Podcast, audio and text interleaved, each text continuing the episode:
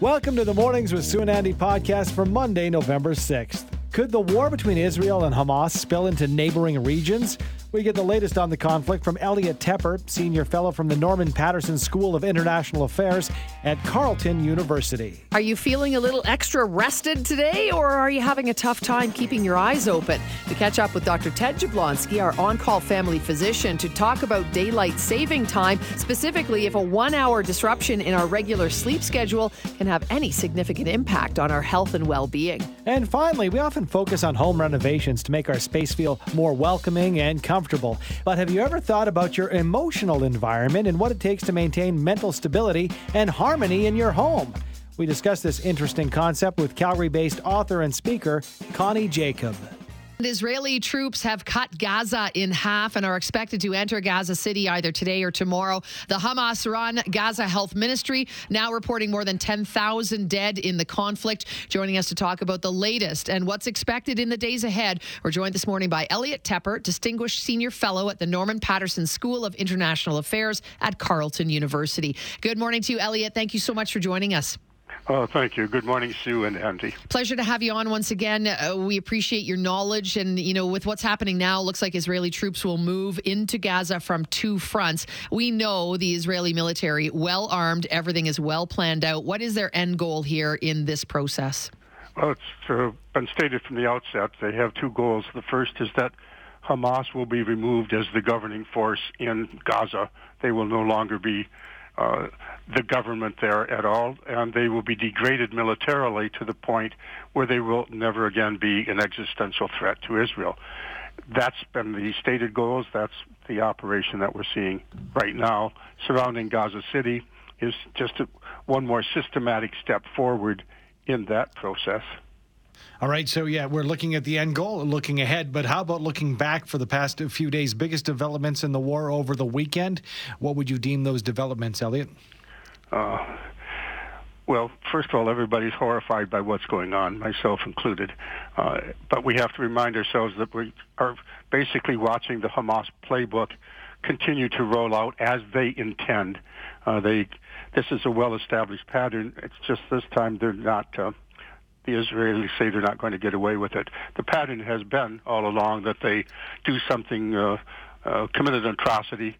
They have embedded themselves thoroughly in the population of Gaza, next to schools, underneath hospitals, uh, and so forth, in residential places. They're terror tunnels, as it's called. The underground infrastructure is highly developed, so the uh, it's, it's difficult to put it this way, but basically, their Hamas has pay, played a very cynical game, very successfully in the past, and we're seeing it now, where they leave the civilian population of Gaza uh, open to the retribution that they themselves have invited, and they themselves, their senior leaders, hide underground in, their, in those uh, tunnels, and their actual leaders, their political leaders, are nowhere near there at all. They're they're in Qatar and they're in Turkey, uh, living very opulent lives. And in fact, we've gotten some National Post reporting on just how wealthy Hamas is. So we're learning much more about Hamas but we're not hearing much about them in the tragedy that they themselves have planned on and that is successfully unrolling in front of us. And that's the horrible part of all of this, isn't it, Elliot? I mean, like you said, I, I, think the world is watching with horror in so many different ways. I mean, Hamas went into Israel. It was an, a just almost unbelievable attack. And now with Israel bombing to try and take Hamas out and the lives that are being lost of, you know, just everyday Gazans, it's just, I, I think, you know, what do you, what, how do we even look at that and, and be able to sort of, you know, figure out how we, we kind of fall? Is there a side in this? Uh, I think the side should be that the people of the region should not be sub- subject to the to the terrorist states, uh, terrorist organizations which are imposed upon them. The people of Gaza need to uh, need to no longer have Hamas or Islamic Jihad. The people of Lebanon should no longer fear that this kind of fury is going to be once again visited upon them by Hezbollah, and the people of Iran uh, no longer should have to worry about the Ayatollahs bringing, as very might well happen, uh, retribution against the behavior of their of their government. These are these are all I, I don't know how to call them. They're being called in the press death cults. Uh, these they want to eliminate Israel as a state. They do not want a two-state solution. They want to eliminate uh, Jews from the whole region, and they are taking steps to make that happen. What we are seeing is the visible surface elements of all that, but the people of the region really need to be freed of this kind of um, genocidal cults that want to impose, I don't know, caliphates or, or they want to be sure that it's their version of uh, of uh, governance is imposed on people who are paying the cost mm. for what they are doing. Speaking this morning with Elliot Tepper, Distinguished Senior Fellow at the Norman Paterson School of International Affairs at Carleton University. And, and Elliot, uh, diplomacy, has that ship sailed or is there any chance for diplomacy at this point? Oh, there will be diplomacy. Diplomacy is going on right now behind the scenes, but diplomacy for, for, what ends? I think there's multiple goals here. The first is to deal with the humanitarian crisis, which is a fomented and planned for crisis as part of the strategic goals of Hamas. Uh, we, there's diplomacy at the at the most visible level going on there. We need humanitarian corridors. We need to find a way to get material in. Israel has said you haven't paid attention. We've actually had two humanitarian corridor, corridors already, and we're also trying to get people out of the north of Gaza down to the south. So that diplomacy is going on. Intense diplomacy has to be on the hostage situation because what Israel has said all along, there's a deal on the table here. Uh, Israel said after being attacked, we're putting Gaza under siege. We are going to put them under siege until our hostages are returned. And that offer is still on the table. That offer was just made once again uh, by Netanyahu saying when when President Biden's envoy went there, the Secretary of State saying, you know, you have to do something. They're saying, yes, we will, you know, release our hostages, and uh, all the water taps and all the electricity and all that will come back on. So there's that diplomacy, hostage diplomacy, and then there's the longer range diplomacy of what about the day after, uh, assuming that Israel succeeds in eliminating um, Hamas as a, either a government or as a uh, military force, a threatening military force, what's going to happen to Gaza? And I think there's a lot going on behind the scenes on that. A lot of talk right now, uh, Sue and Andy, on having a multinational Arab and Muslim force come in because it's uh, known, you know, Israel can't does not wish to govern. They say we want we want these guys gone, but we don't want to be there. Mm. So there's a lot of diplomacy on the day after, a lot of speculation. Uh, there's a lot of comment that you know, the, um, the, the, the neighboring states really don't have a high regard, let us say, for the quality of the governance that is, is visible around them in the Palestinian movement. There's also that. But the bigger picture, the big diplomacy is how do you keep this from spreading and becoming, you know, an unintentional wider war or an intentional wider war that could really lead to who knows uh, what, unpredictable results once the dogs of war are released the U.S. has sent aircraft carriers to stabilize the situation, but this is a highly unstable, unstable region, and Hamas has violently kicked over that apple cart. It, it, just is a, a, horrific situation as we continue to watch things unfold and, and see, you know, how things will move down the road. Thank you so much for keeping us updated. Always appreciate your time. Oh, thank you. Thanks. Elliot Tepper is a distinguished senior fellow at the Norman Paterson School of International Affairs at Carleton University can or how much does a one hour disruption in our regular sleep schedule affect our health and our overall well being? And can we realistically catch up on any kind of a lost hour through a time change? To discuss the impact daylight saving time has on us, we're joined this morning by our expert, Dr. Ted Jablonski, our on call family physician. Hi, Dr. J. Good morning. Okay, so we fell, fall back, fell back an hour, so it kind of benefits us a bit. Or does it? Does this ch- time change actually affect us in any way, shape, or form? Uh, it uh, the other way is horribly bad. Let's put it that way. Uh, falling forward actually is perhaps somewhat better than the other, but this whole notion is really medically fraught with trouble. The stats are unbelievable. How how negative this is. This whole concept. So they talk about an increased cardiovascular risk rate, 24% increase in heart attacks. 6% increase in, in car accidents, stroke rates up by 8%, 11% spike in depressive episodes. This is unbelievable how bad this time change issue is. The only good thing is we went in the right direction yeah, two days ago, or huh. I guess Sunday. Well, I guess one and a half days ago, or however you uh, you count it it's funny because I just you know grin and bear it, and I nap every day, and uh, you know I, our schedules are less than ideal, uh, Sue and myself. But it was interesting. Just out of the blue, my wife said yesterday, "Oh yeah, with this time change, it always uh, gives me a hard time." So I, I, I didn't wrap my head around until you you know your partner says this is this is tough on me. So is there anything that we can do to combat the effects of changing or a disruption in our sleep schedule to to get on the other side unscathed? So uh, the biggest mistake made when we fall forward is to stay up later at night because we have an extra hour and messes with us uh, just that alone. So it's interesting. Some people are um, not that much affected by changes. Uh, and this could be somebody perhaps who's a, a shift worker or somebody who actually has always had their, their timelines changed.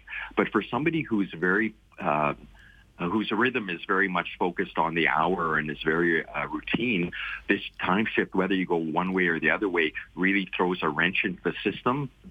Um, and and I guess the advice, if there is any advice, is to incrementally try to shift until you're back into the cycle that uh, your time uh, demands. So people say every 50, you can change that every 15 minutes. I do normally wake up at uh, at six o'clock, so you wake up at uh, you know, five and then 5.15 and then 5.30, then 5.45 and then six. You just slowly inch it towards the time you, mm. you have to get up so that over the week you're good.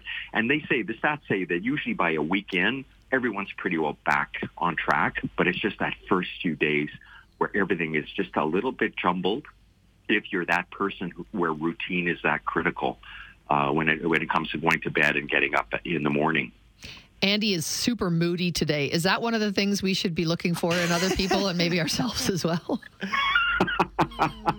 well, it may have nothing to do with daylight saving time. Here, That's but, fair. Um, but yeah, I mean, I guess it flies under the radar for the most part, right? Uh, we don't really think about this a lot, and we just suck it up and do whatever we need to do. But yes, this could be connected with uh, mental health, with physical health with just just not being right on on the ball. And and like I was saying, even the, the car accident rates and that are much much higher. That's a, a fascinating stat mm-hmm. that this can throw us off that much that our concentration, our memory, or you know our, our cognition is really impaired until we get back into sync.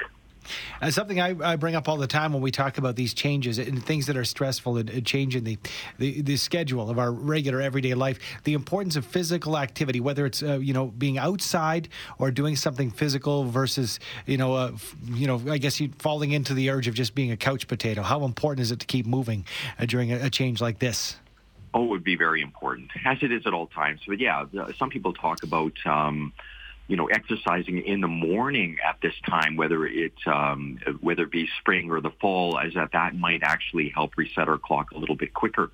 Um, and, and you know, this is similar to um, uh, when we're flying to say Europe and that, like how we try to reset our our uh, our uh, day and night uh, sleep cycle um, is that exercise can be really, really useful when we fall asleep the first time, how we can reset that clock a little bit quicker. But uh, typically, exercise is part of that formula as much as the um, when we when we go to bed or when we have to stay up until we uh, sort of literally drop. So, so yes, it all helps with uh, resetting our brain cycle. So, Dr. J, would you say, kind of overall, then just be self aware, know if you're feeling tired or you're feeling a little cranky or something like that, yeah. and just and be gentle with yourself and kind of take it easy for this week as, as we get kind of, you know, uh, acclimatized to it? Ah, yes. of course, yeah. Uh, that this will, you know, uh, take a few days. So don't be too hard on yourself in the first few days, and, and it will come around. But be meticulous about this. Is not the time to well, maybe I'll stay up much, much later or get up in an odd time. Try to stick to your routine or get back to your routine fairly quickly. And again, you can do it incrementally, but at the end, you need to get back on track and be quite uh, routine, particularly with the uh, getting up in the morning. Most sleep experts would would say that the uh, falling asleep at night, you can have a bit of variability there, but you should always try to get up at the exact same time in the morning, and that tends to be the most um, successful way to reset your clock uh, quicker is by being very uh, like don't don't hit the snooze button too many times or set your clock a little bit different. Just get up and get on it, even uh, if it seems wrong. That resets things quicker. Some some great points and a super timely topic, Dr. J. We appreciate it. Have a great rest of your day. You betcha. It's Dr. Ted Jablonski, our on-call family physician. Yes, we spend a lot of time decluttering our spaces like our homes and our offices, but what about decluttering our minds and our moods? Joining us to help teach us how to better regulate our moods and feel better overall, we are joined by author and speaker Connie Jakab. Welcome back to the program, Connie. How are you? Hey, Andrew, I'm doing great. Well, you know, this is fantastic to me. And I, I, believe Sue wrote the introduction there. And I think putting it in those terms, all the physical that we kind of declutter. Can we declutter our uh, minds and, uh, you know, our moods and feel better overall? Yes, absolutely. And that actually is pretty key when it comes to our mental and emotional and relational health. Connie, you call it your renovation company, and it's really about you know peace in your mind. You say peace in your mind makes peace in your home. Tell us about your renovation company and and you know how we can kind of get on board with what you're talking about. Well, you know, my husband and I, um, we, we do do physical renovations, but when we were thinking about what could differentiate us, he's really great with uh, adjusting physical spaces, and I work in mental health and resilience and with families. And we thought, what if we combine those two? It actually came in and really helps people create a home that feels peaceful and, and safe but also emotionally so that we can have um, a decrease in the mental health issues we're seeing in our children and, and marriage breakdowns or partner breakdowns uh, to be able to really help on both ends. What's interesting to me, Connie, is if we look at the Reno uh, idea that you're mentioning, no reno is the same. Every reno in every home is different. Just like every family situation, you could just be, you know, married, and it could be the two of you. You could have one child, could have multiple. You could live with another generation. The grandparents could live with you. Is that one of the challenges that you're ready to take on? That every emotional reno is different. It is very different. Uh, all all of our different uh, relational. Uh, interactions, you're right. They are so diverse. And yet there's so many things that are the same. I, I call it humaning 101. You know, the way I relate to my children and the way that I say repair after a rupture. That's no different uh, that I would do with my partners than when I would do with my mom, that I would do with my child. And there's some really great simple things that we can do to keep our relationships healthy and strong that are that are intergenerational. I want to get into some of those in a minute, but I want to t- kind of take a step back as well because you mentioned you're you're a mom, you're a parent, you mentioned your kids. You had a, a really uh, important and powerful journey with your son. Talk about that and maybe you know how that's kind of brought you to where you are now. Yeah, you know it's interesting. About eight years ago, our son was hospitalized uh, for suicide ideation. He was only eight years old. And I remember um, being in the hospital and, and hearing the psychologist talk about this concept of bringing our children closer when they're hurting. And uh, even as someone who works in resilience, I didn't really know what she was talking about until I brought him home and really realized that a lot of the concepts that I teach people now are things that I had to learn myself. How do I uh, remain steady, a steady presence when someone is raging in front of me.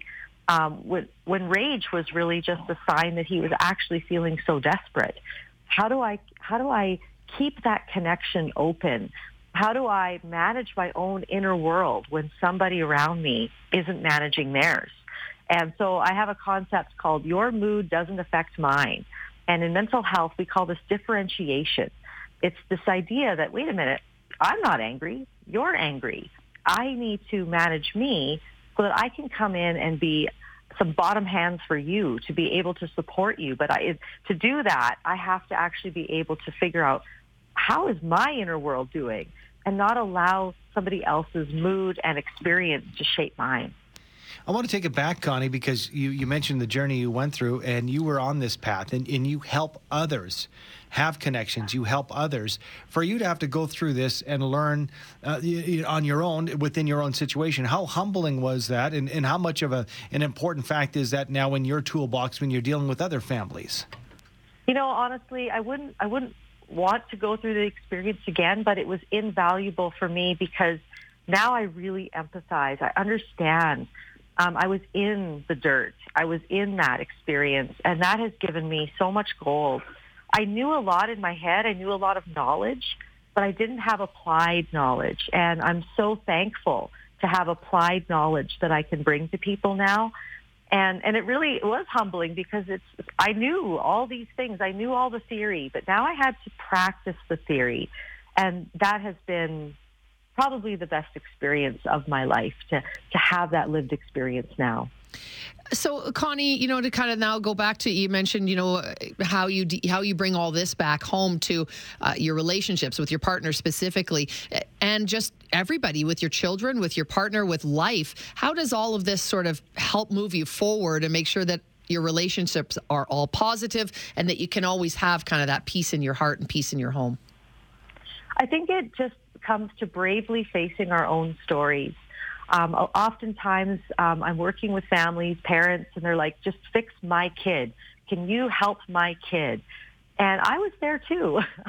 somebody fix this kid. Somebody, somebody give him some meds. Somebody help him. And I'm not against medication, not against counseling, but I didn't realize that the person who had to change the most was was me. I had to learn how to manage myself. I had to learn how to look at my own story bravely and decide which parts of my story I wanted to rewrite so that I could pass on a new story to my kids. Incredible, incredible. I want I want to ask you this because uh, something that sticks out as well to me is the fact that you mentioned that for you, uh, peace in your heart means peace in your home. Uh, so many stresses outside the home. How important is it to have a refuge where you can feel safe, where you can feel comfortable, where you can feel in harmony when you get home? Well, that is that's it right there, Andrew. A lot of people are are stressed all the time, and home isn't a refuge. Um, I think I heard a stat that said we set we spend 70% of our time in our limbic system of our brain. That's our reactions. That's our stress. That's our cortisol raising um, part of our brain. 70%, which was only supposed to be moments and of, of, of, of defense, moments of, of alert, but we spend 70% of our day there, and a lot of it is in our own homes. We go to workplaces that are stressful. We come home to a, a home life that's stressful.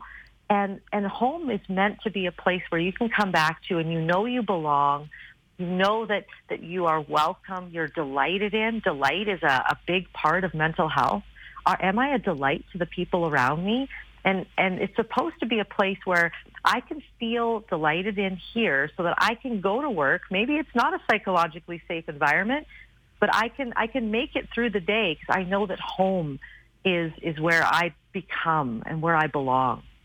You can help people. They can get in touch with you. You've got a great website, ConnieJakab.com. It's J A K A B. Jakab is the spelling, last name, ConnieJakab.com. And I see down at the end of your, uh, your, your website, you've got a little thing that says, I want everyone to know that they are brave and they belong. Join the weekly dose of inspiration. I love that you've got that there. Send a little bit of, it's just an email that you send out quick to people with some inspiration on it?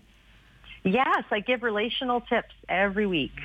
I love it. Okay, so you can join that there. Go to the website, ConnieJakab.com. J A K A B is how Connie spells her last name. Author and speaker. Thank you so much for joining us. We already got uh, some texts in of people saying, yes, good insight to recognize your own story, not repeat it, but to be able to teach that to people moving forward. Thanks so much for joining us.